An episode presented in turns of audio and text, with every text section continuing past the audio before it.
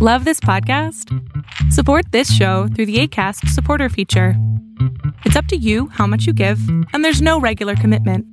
Just click the link in the show description to support now. One size fits all seemed like a good idea for clothes Nice dress. Uh, it's a it's a t-shirt. until you tried it on. Same goes for your healthcare.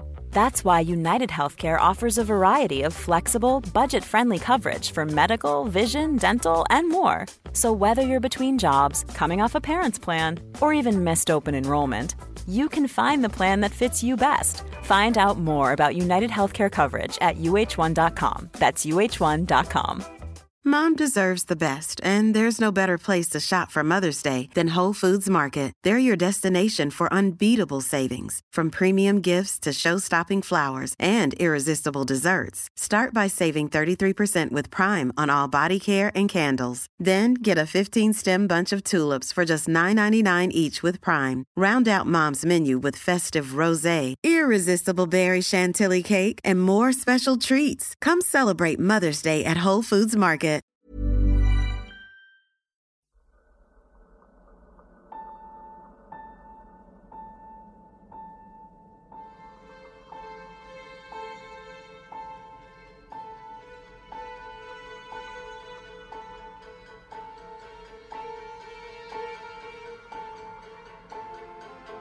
From the blackest corners of your mind, they call, pulling you deep into shadow, twisting your senses, keeping you from sleep. It's time to face your darkest fears. This is Tales to Terrify.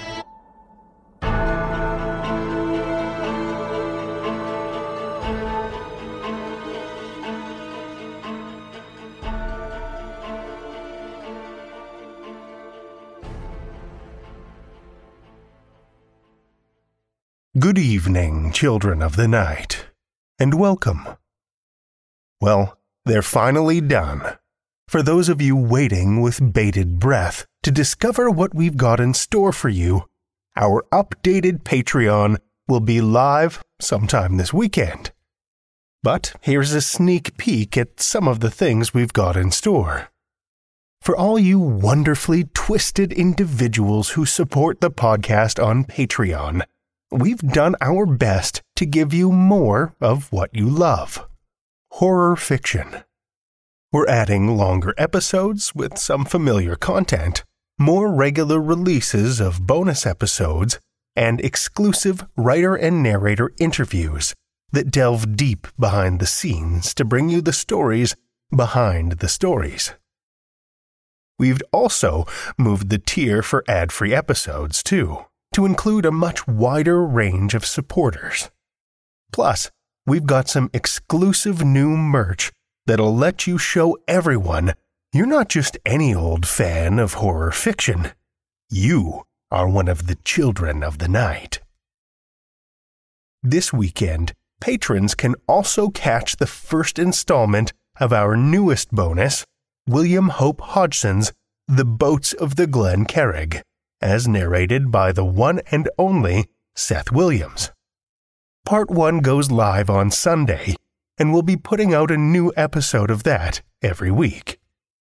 Look for all of these updates, with more detail, to appear over the next few days over at patreon.com slash tales to terrify.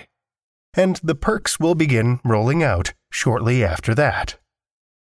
We have even more in the works, too, that I'll be adding in as soon as they become available. I'll keep you posted. And of course, we can't talk about our Patreon without mentioning those incredible souls who so generously support the show. This week, we raise a blood drenched glass to the amazing Jason Harmon, Daniel Hellman, Camel Pope, and Addison Smith. Thanks for opening your blackened hearts and supporting the show. We're so thankful and excited you've joined us behind the veil. and I'm thrilled to be able to share our new perks with you. Lastly, before I dive into our story this week, last week I mentioned a contest for a free copy of the Amityville Moon. Well, if you were keeping an eye on our social media for it, I have to apologize. Due to some unforeseen issues on the promoter's end, uh, we had to hold off on posting. So, just in case you were waiting for it, no, you're not crazy, and no, we didn't forget.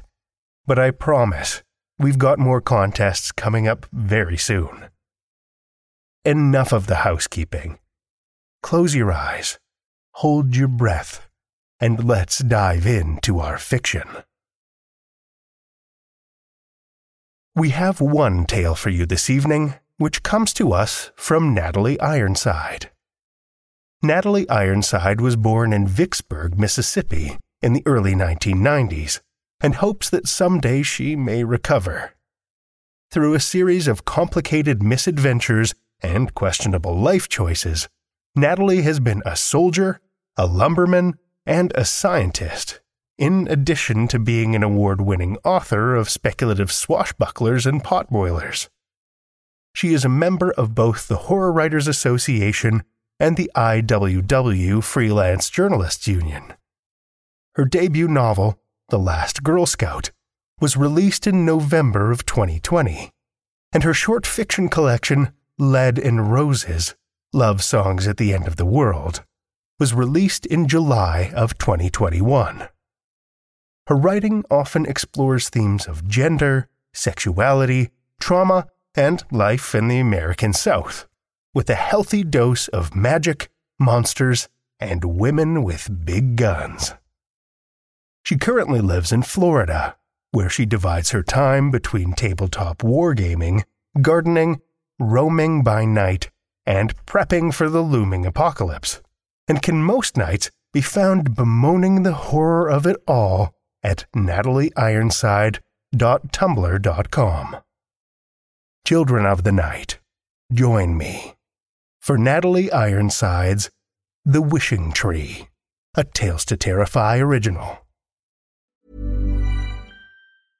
Cool fact a crocodile can't stick out its tongue. Also, you can get health insurance for a month or just under a year in some states. United Healthcare short term insurance plans, underwritten by Golden Rule Insurance Company, offer flexible, budget friendly coverage for you. Learn more at uh1.com. Quality sleep is essential. That's why the Sleep Number Smart Bed is designed for your ever evolving sleep needs. Need a bed that's firmer or softer on either side? Helps you sleep at a comfortable temperature? Sleep Number Smart Beds let you individualize your comfort so you sleep better together. JD Power ranks Sleep Number number 1 in customer satisfaction with mattresses purchased in-store. And now, save 50% on the Sleep Number limited edition Smart Bed for a limited time. For JD Power 2023 award information, visit jdpower.com/awards. Only at a Sleep Number store or sleepnumber.com.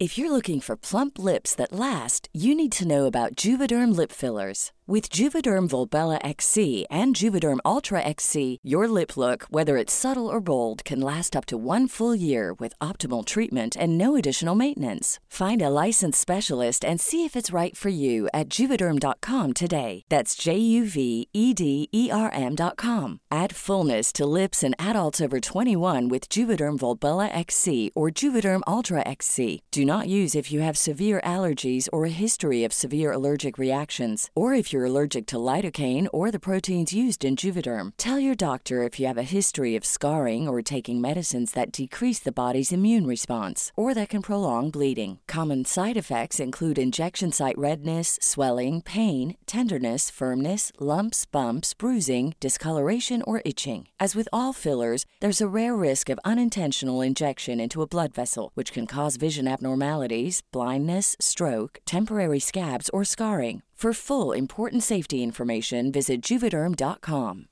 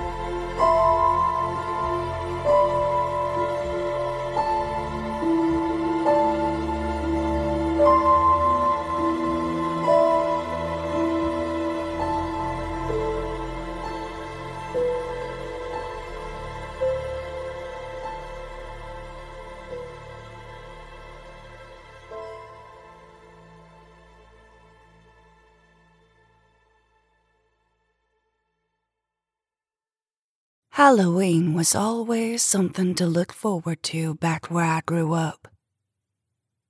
Our piddly little town tucked into the hills around Bumblefuck, Mississippi didn't have too many people in it. And most of those we did have were straight laced and God fearing Baptist types. So there wasn't a lot in the way of big festivals or wild parties. But when that chill north wind starts to replace summer's oppressive heat, and the leaves start to change color in the crisp, fresh air as everything settles in for the coming winter, you can feel the air charged with something, the way it is just before a summer thunderstorm. In September would roll into October and all the spooks and jack o' lanterns and cobwebs would come out on folks' yards and in their windows. And we knew there'd be hay rides and haunted houses and, of course, trick or treating. I don't have very many happy memories from the old days, as you'll see, but the ones I do have almost always remember Halloween.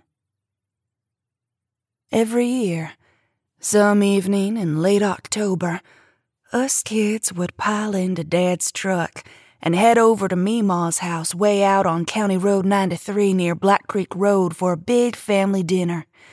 And the kids would sit around the fireplace drinking cider and hot chocolate and listening to Meemaw rot our brains with her ghost stories. Nobody could carry a story like Meemaw and listening to her tell them while the night drew down and that cold north wind howled through the gaps in the walls, you could almost hear all the assorted spooks and haints prowling around in the woods outside. We learned later that about half of Meemaw's stories came out of Alvin Schwartz and M.R. James books, but that ain't nothing. The magic is in the telling. And anyway, the other half were originals that came right out of those dark, cold woods around Black Creek Road. The next morning we would crawl out of bed, tired but restless. There's no sleeping after a night of Meemaw's ghost stories, and Papa would tell us good morning and let us have sips of that brown, muddy coffee he always drank and we'd pile into his big old rattling pickup that smelled of hay and steel cigar smoke and head down the country road a few miles to the feed exchange. Papa would hand us a couple dollars to buy sweets, and Mr. Travis, who owned the place, who would become sort of my father in law after I led his daughter astray, would let us have a couple for free.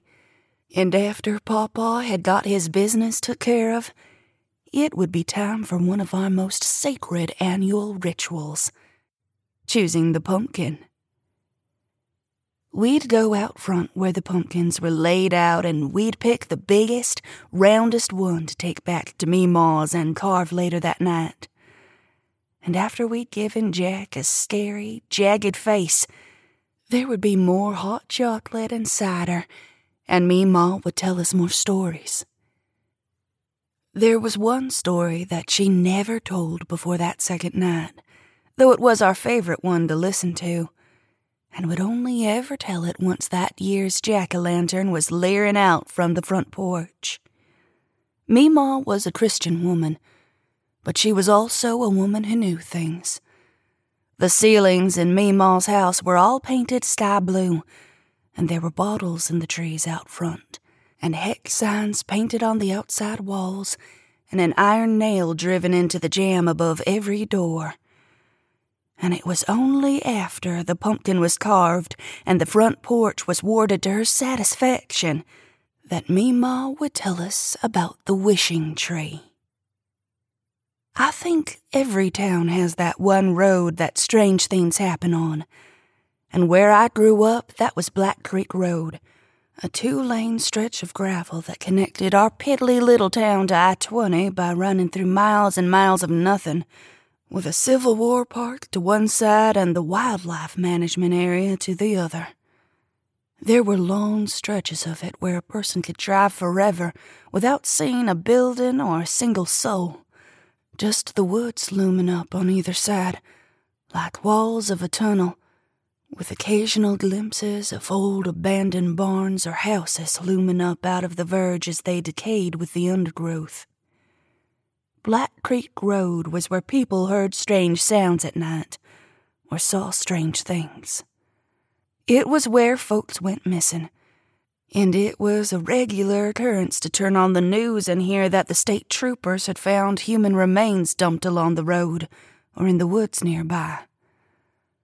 Folks avoided Black Creek Road under broad daylight, and it was an unspoken law that you were to never, ever go that way at night.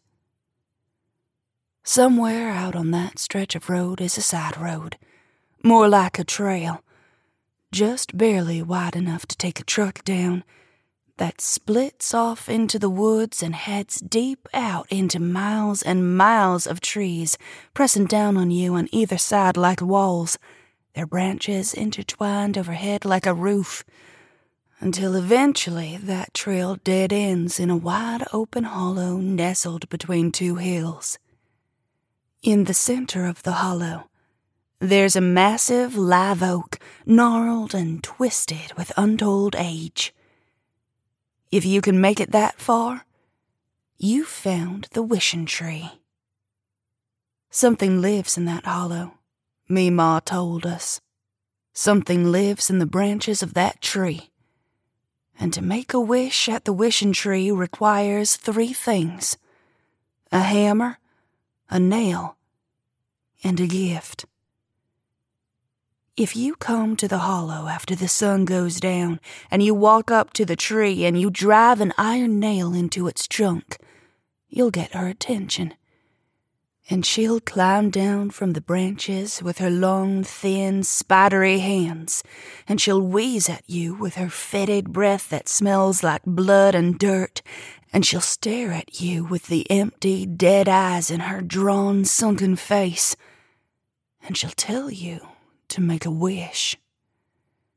You can wish for any old thing you want money, good health, true love, good fortune, long life, whatever your heart desires, and she'll give it to you. But everything has its price. You have to come to the tree with a gift to exchange for a gift, and it has to be something of equal value and she gets to decide whether or not it's a fair trade. And if it's not, then she takes what she thinks is the difference. Everyone who makes that journey to the wishing tree comes back with whatever it is they wanted, but they always leave something behind, and God only knows if it was really worth the price. The story had a different ending most times Meemaw told it a different person paying a different price.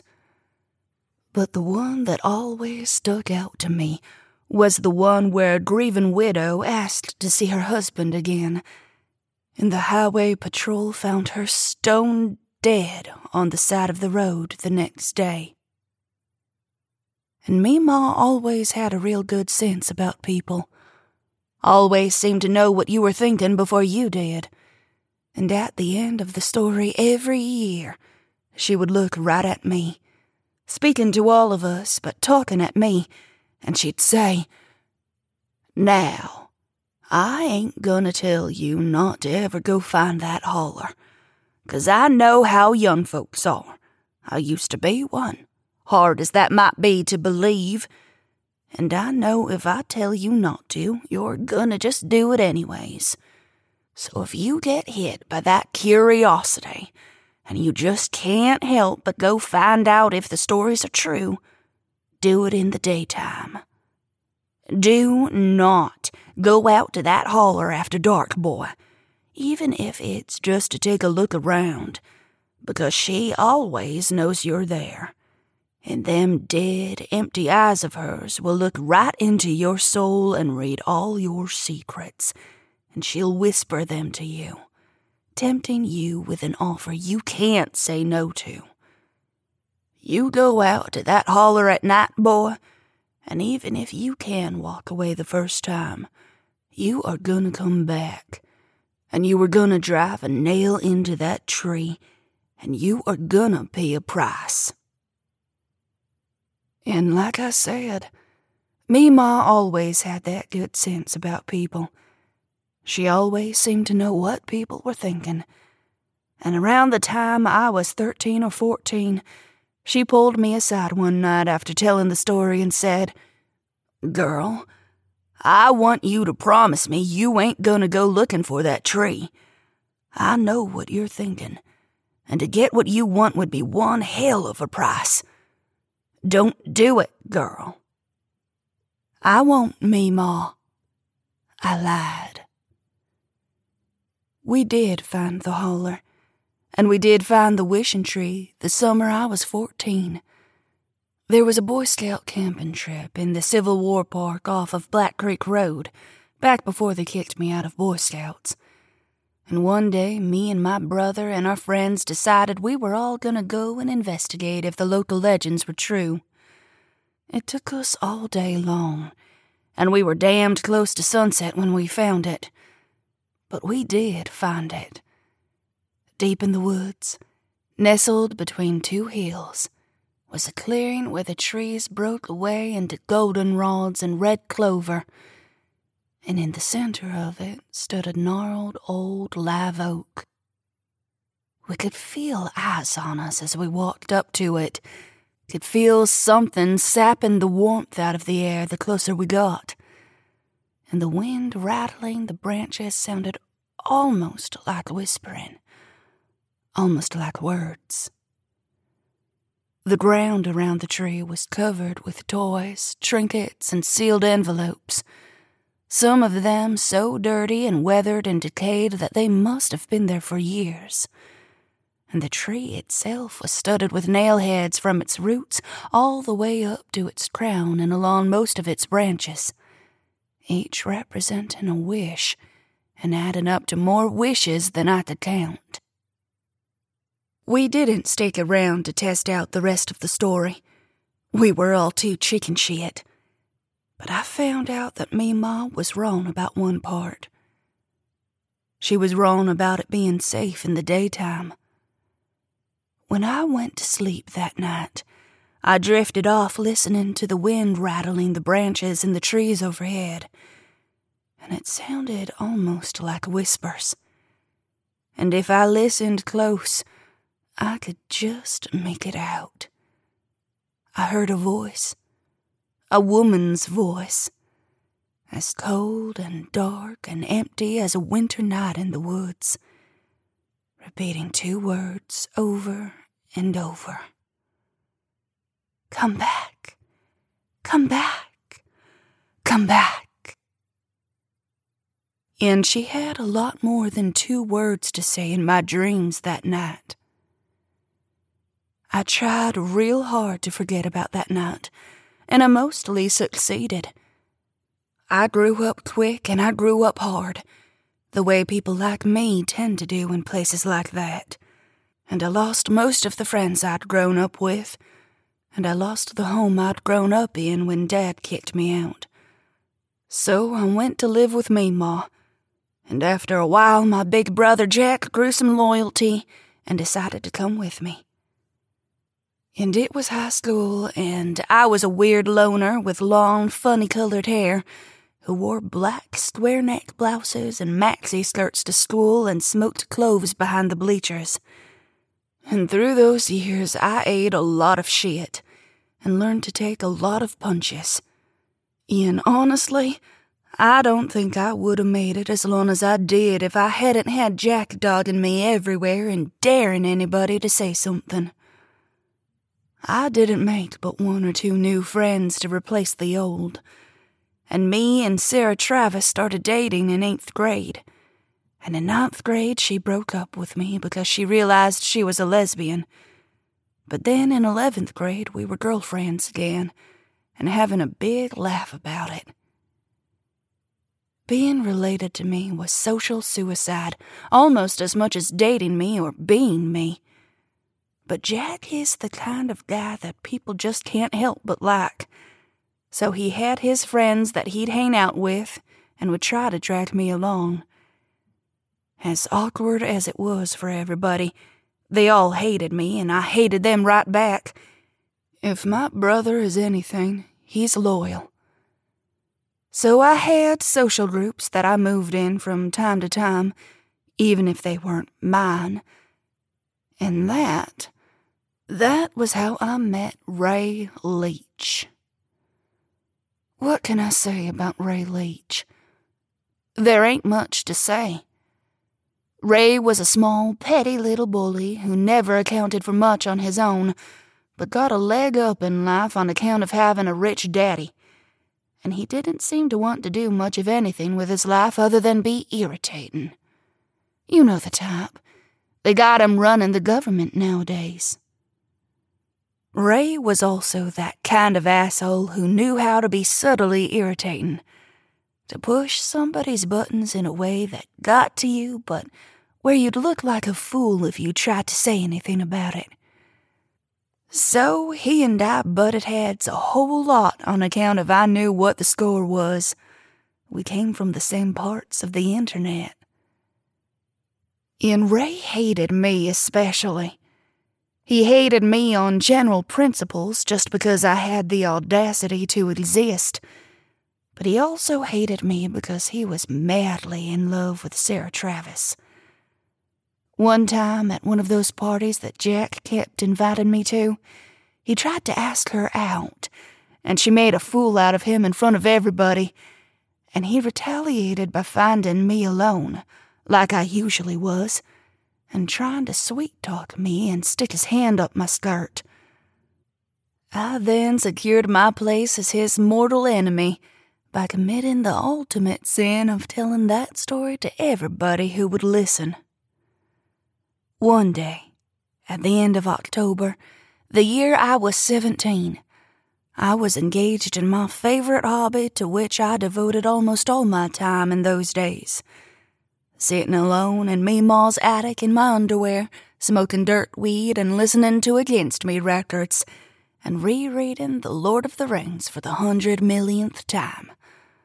My important work was interrupted by a knock at the attic door and Jack calling out, Hey, Michelle! Michelle! You up there? I'm fucking busy, I yelled back. Can I come in? Fine, I guess. Give me a minute.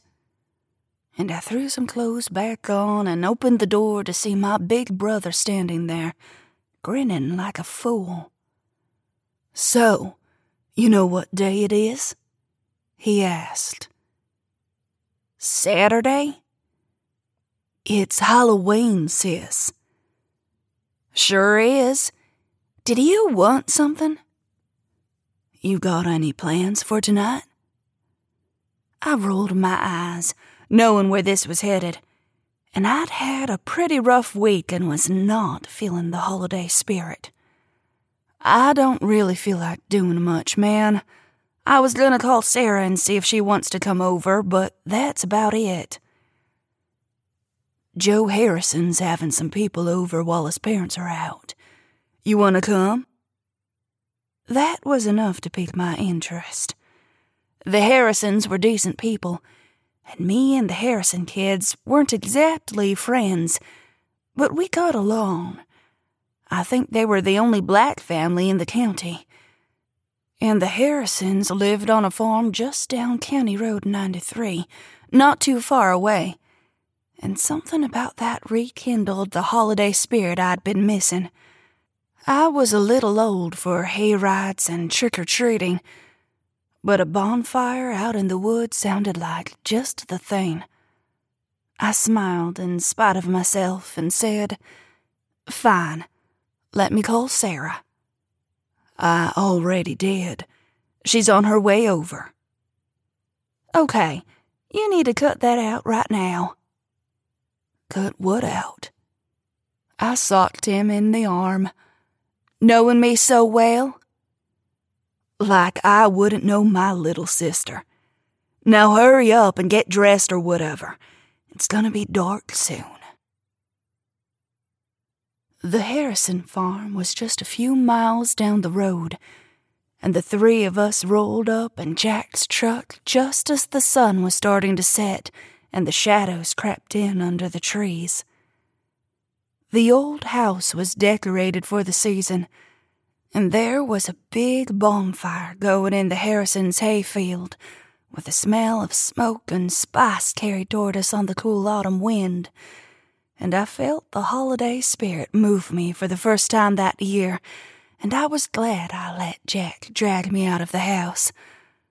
Like I said, I've always loved Halloween. As we drove up to the hayfield where some other cars were parked, Sarah sat up and looked out ahead of us and muttered, Ah, oh, hell! What's up, sugar? I asked Ray's here. The three of us groaned, and Jack said, All right, you two stay close to me, and if he tries to start anything, I'll beat his ass. I'm perfectly capable of beating his ass myself, Jack McCool. Sarah shot back. But thanks. He probably won't say shit with you around on account of he's a chicken shit but we might still get to hear all about how we need to save Western civilization or whatever he's mad about these days. There were about ten or twelve people around the fire as we stopped the truck and piled out, and a lot of 'em waved at Jack and Sarah and ignored me, which was fine by me, except, of course, for Ray Leach and his friends. Well, Ray didn't really have friends, but he did have a gaggle of three or four other walking, talking migraines who mostly tolerated each other since they hated the rest of the world in more or less the same way. When we walked by, Ray pointed me out to his buddies, and they all laughed on account of my existence is implicitly funny to them. That's a thing about life you'll pick up on after being out for a while. That them type of people may be vicious, but they're really just telling the same three or four jokes over and over. I put an arm around Sarah and kissed her cheek as we walked past, which shut Ray up at least.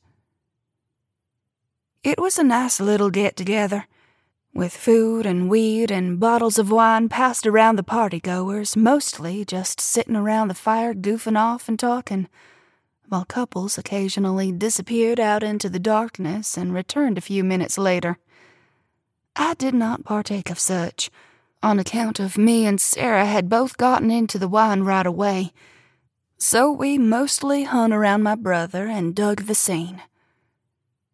Around about midnight, with the moon high overhead and a bank of fog rolling in off the river.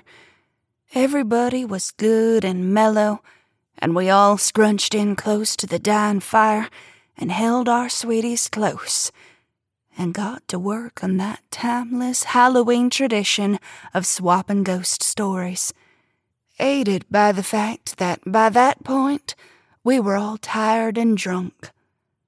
I just sat and listened glad to be there, glad that I'd come, and remembering why I loved Halloween. Though as the night went on, the wind shaking the trees nearby started to sound a bit too familiar. And I swear I could almost hear those whispers I'd heard all those years ago. Eventually, someone told the story about the wishing tree. Amid the reverent silence that followed the story, a local one we'd all heard a million times and all been kept up at night by as kids, Ray Leach laughed and slurred. Aw, oh, that's bullshit. There ain't no fucking wishing tree. I don't know why I said anything. Maybe Halloween and the wind in the trees had put me in a wild mood. I don't know. But I laughed and slurred back, Yes, the fuck there is, dumbass. Oh, yeah? And how the fuck would you know, weirdo? 'Cause I seen it, dipshit. You're a liar and a nutcase. We already knew that. But I reckon here's one more thing. And him and his friends all laughed. Four of the people around this fire were there with me when we found it, you bag of milk. Jack, Joe Harrison, and two others looked back and forth at each other and nodded. And Joe Harrison said, She's right, man. It's out there. We saw it. Ray Leach usually backed down when more than one person confronted him about his clown shit. But I guess stolen wine had made him brave, because he laughed again and said, Oh, yeah? Well, then tell me where it is. And I must have been feeling that liquid courage too, because I shrugged out of Sarah's arms and stood up, and the wind picked up, and I did hear it then. That cold, hollow, rasping whisper, calling out, Come back. Come back. It's about two mile down Black Creek Road, and then about another mile back into the woods. It ain't even far. Honk honk. He actually said honk honk out loud with his mouth. His weird little friends laughed, and I rolled my eyes and said, Sure, dude. Everybody already knows you're a chicken shit. The fuck you just called me? I said you were a chicken shit yellow coward, and you're a lot of talk and everybody knows it. That's just facts. At least I ain't a freak like you. You're fucking disgusting, McCool. That ain't what you said in my DMs. That got some laughs and Ray looked like he was about to jump up and beat my ass, which he might have did, but he didn't say shit. I was loving every minute of this, and I decided to go all in. I turned around and faced the group and said, So, who wants to go?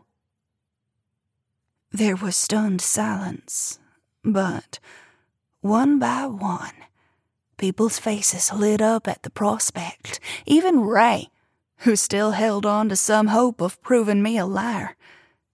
So we went. There was nobody else on the road so late, which I reckon is how we were able to make it without getting ourselves killed. And the turn off into the dark woods off of Black Creek Road was right where I remembered. And as we wound our way into the trees, and the fog danced around in the narrow cone of the truck's headlights. I felt something watching me out of the darkness, and I knew that heading down that road had not been entirely my idea. We reached the hollow between the two hills, and the tree was right there where I'd left it, though in the darkness it seemed to have grown its crown of branches stretching up into the darkness and the fog forever. And maybe it was just the booze and weed and the chill night air, but we could feel something radiating off of that tree. Something malevolent. Something that shouldn't have been there. I knew the others felt it because I could see the fear and fascination written across their faces. I thought about how stupid this was. I thought about how I'd only come here to show up a school bully who wasn't worth a pile of shit, anyways. I thought about how scared Sarah must be. And I thought about how I'd promised my Meemaw that I would never, ever do this and I'd never broken a promise to her before. and I listened to the hollow, rasping whispers that blew toward me off of the cold night wind, and I grinned and asked, Anybody got a nail? I was expecting people to be shocked or to egg me on, and I was expecting Ray to make some sort of crack about how everybody could guess what I would wish for, which would have broken the spell and gotten under my skin on account of he would have been right. But there was only silence. I walked back to Jack's truck and opened his toolbox and helped myself to a claw hammer and a long iron nail. Nobody spoke. Sarah met my eyes and shook her head, silently begging me not to do this. I shook mine back at her and kept walking walking up to the live oak through its graveyard of toys and trinkets and notes felt like it took an eternity, and the aura of fear grew stronger and shook me all the way down to my bones.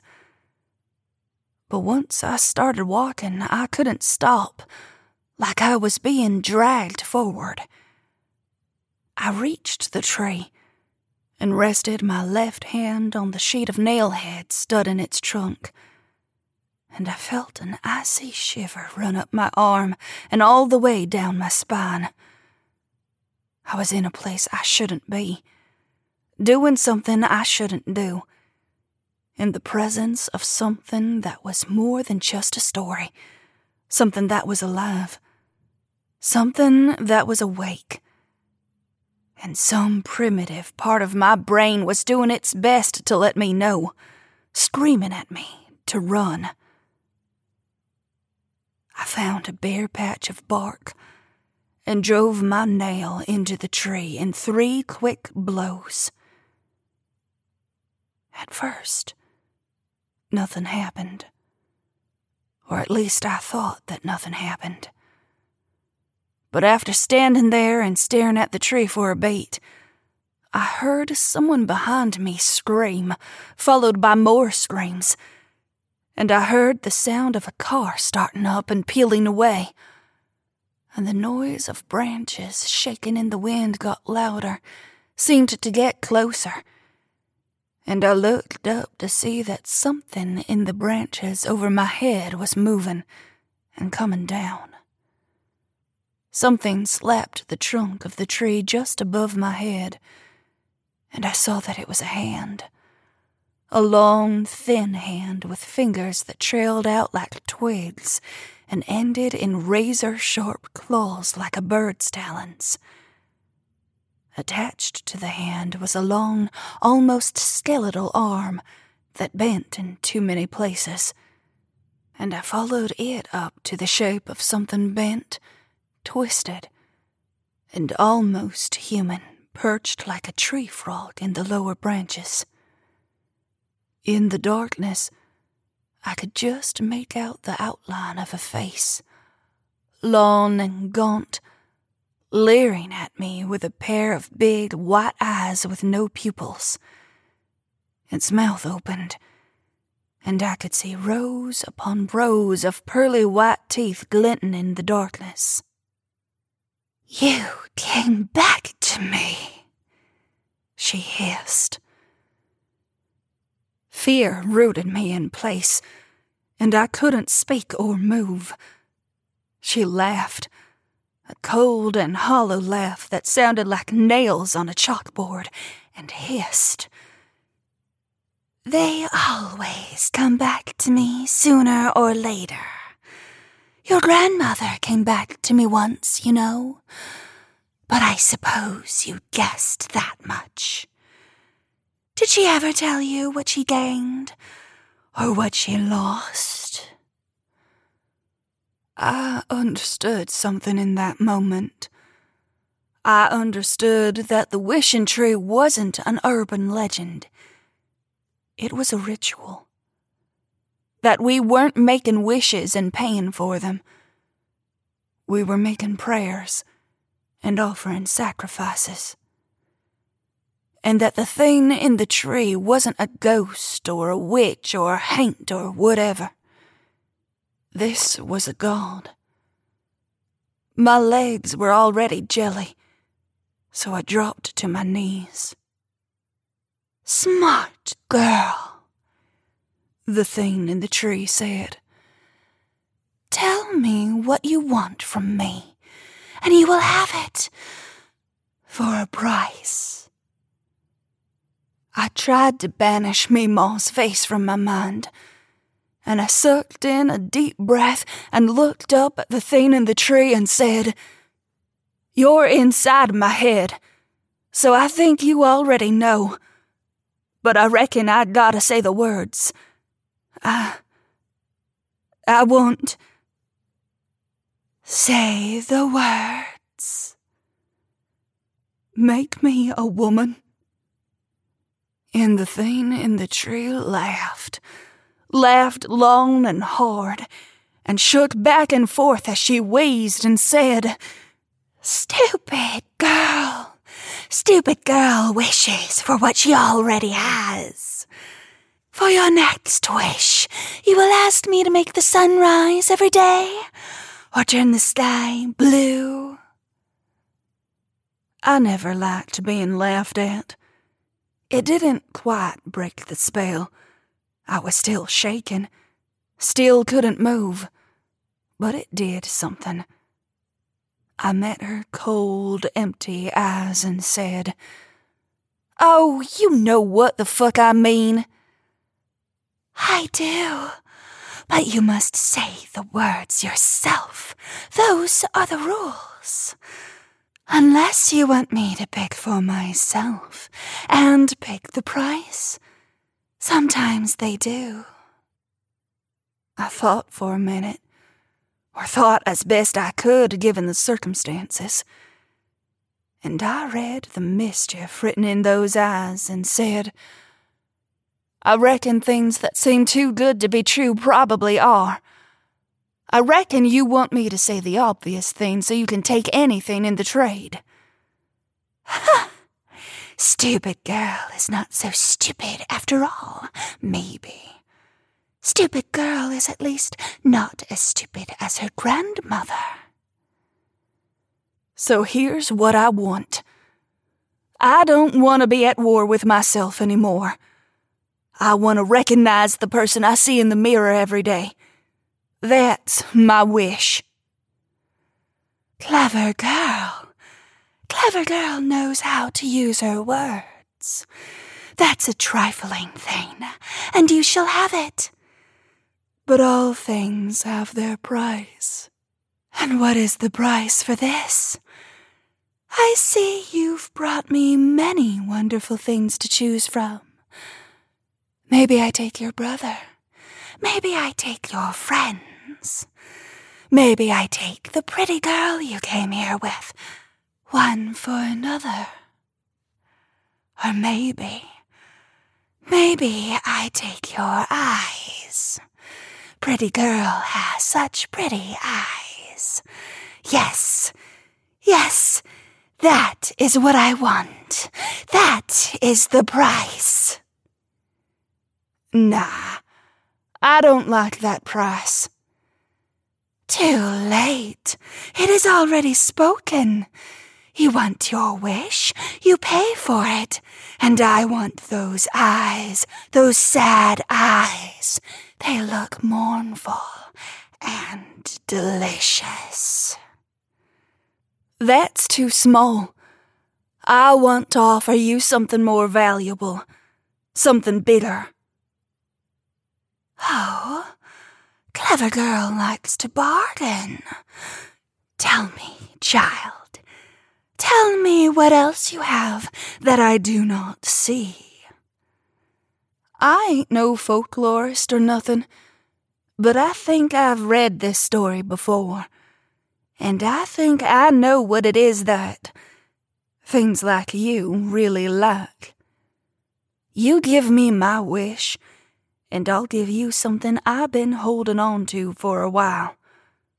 I'll give you my name. Oh, clever girl knows her stories. Yes, yes, child, we do like names. A name is power. The name of a thing is the thing. You will give this. You will give it freely. I will. Done. A deal is struck. Your wish is yours, and your price is mine. But is it worth the price to lose yourself and to belong to me? Too late. It's done. I shrugged. Nah, I ain't lost nothing. See, there's old names and there's new names and just happens I had one lying around that I wasn't using. The thing in the tree cocked her head to the side and studied me for a long while until that horrible grin split in her face curled up even wider, and she laughed again, harder than before, and said, Clever, clever. Clever little girl. Clever little girl does know how to bargain. Very well. Very well. I will throw your garbage away for you, since you were clever. Now, take your gift and get out of here before I change my mind. I won't tell you exactly what the thing in the tree did to me, but I got my wish on that Halloween night when I was 17, and I bought it for a bargain. Though I will tell you one thing. Me and Jack sure had one hell of a time explaining it to the DMV.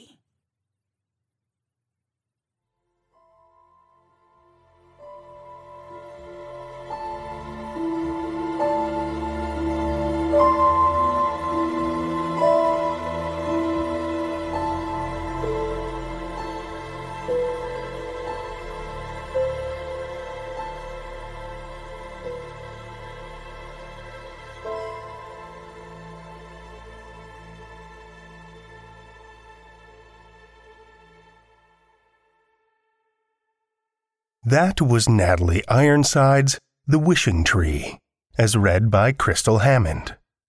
Krystal Hammond is a narrator and writer, cancer survivor, and non binary queer human. They grew up in rural North Carolina, nurtured by a steady diet of local Blackbeard legends and Confederate ghost stories. These nuggets of folk tale and myth fostered a lifelong love of storytelling and all the drama that goes with it. They also have a master's degree in biological anthropology and adore ugly cats. Feel free to check out their narration website at krystalhammond.com or find them on Twitter at the KM Hammond. Thank you, Krystal.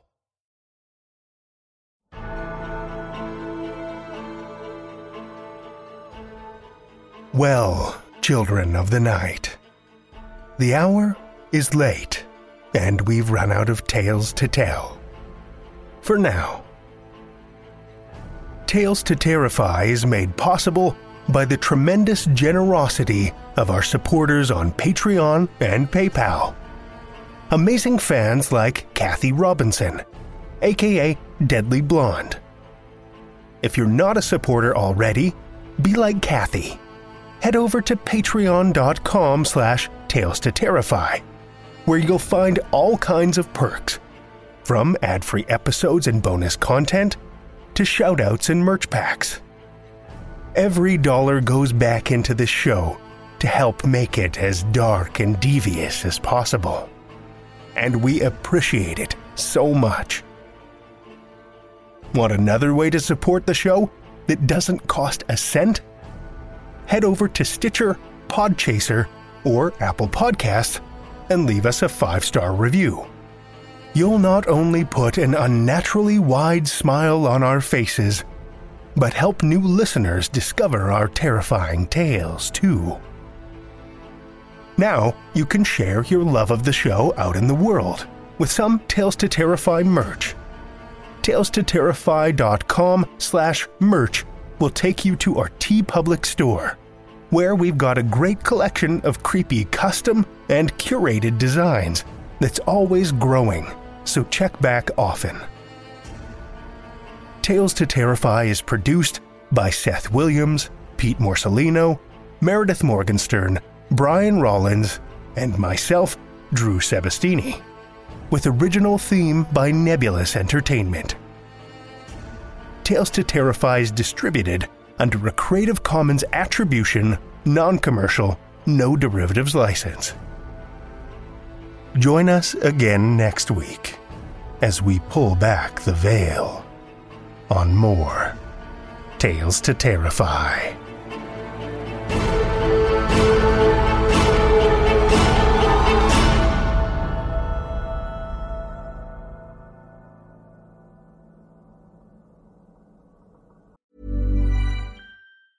Want to get a chiseled look in the jawline? Sculpt and shape your jawline with added volume from Juvederm Volux XC. Juvederm Volux XC is an injectable gel specifically designed to be robust enough to improve moderate to severe loss of jawline definition. And it is the first and only hyaluronic acid filler approved for the jawline. Add volume to your jawline for a chiseled look with Juvederm Volux XC. For important safety information and to find a licensed specialist, visit juvederm.com. That's J U V D R M.com. Not for people with severe allergic reactions, allergies to lidocaine, or the proteins used in Juvederm. Common side effects include injection site redness, swelling, pain, tenderness, firmness, lumps, bumps, bruising, discoloration, or itching. There's a risk of unintentional injection into a blood vessel, which can cause vision abnormalities, blindness, stroke, temporary scabs, or scarring. Talk to a licensed specialist to find out if it's right for you. Visit juvederm.com. That's J U V E D E R M.com. Mom deserves the best, and there's no better place to shop for Mother's Day than Whole Foods Market. They're your destination for unbeatable savings, from premium gifts to show-stopping flowers and irresistible desserts. Start by saving 33% with Prime on all body care and candles. Then get a 15-stem bunch of tulips for just $9.99 each with Prime. Round out Mom's menu with festive rosé, irresistible berry chantilly cake, and more special treats. Come celebrate Mother's Day at Whole Foods Market.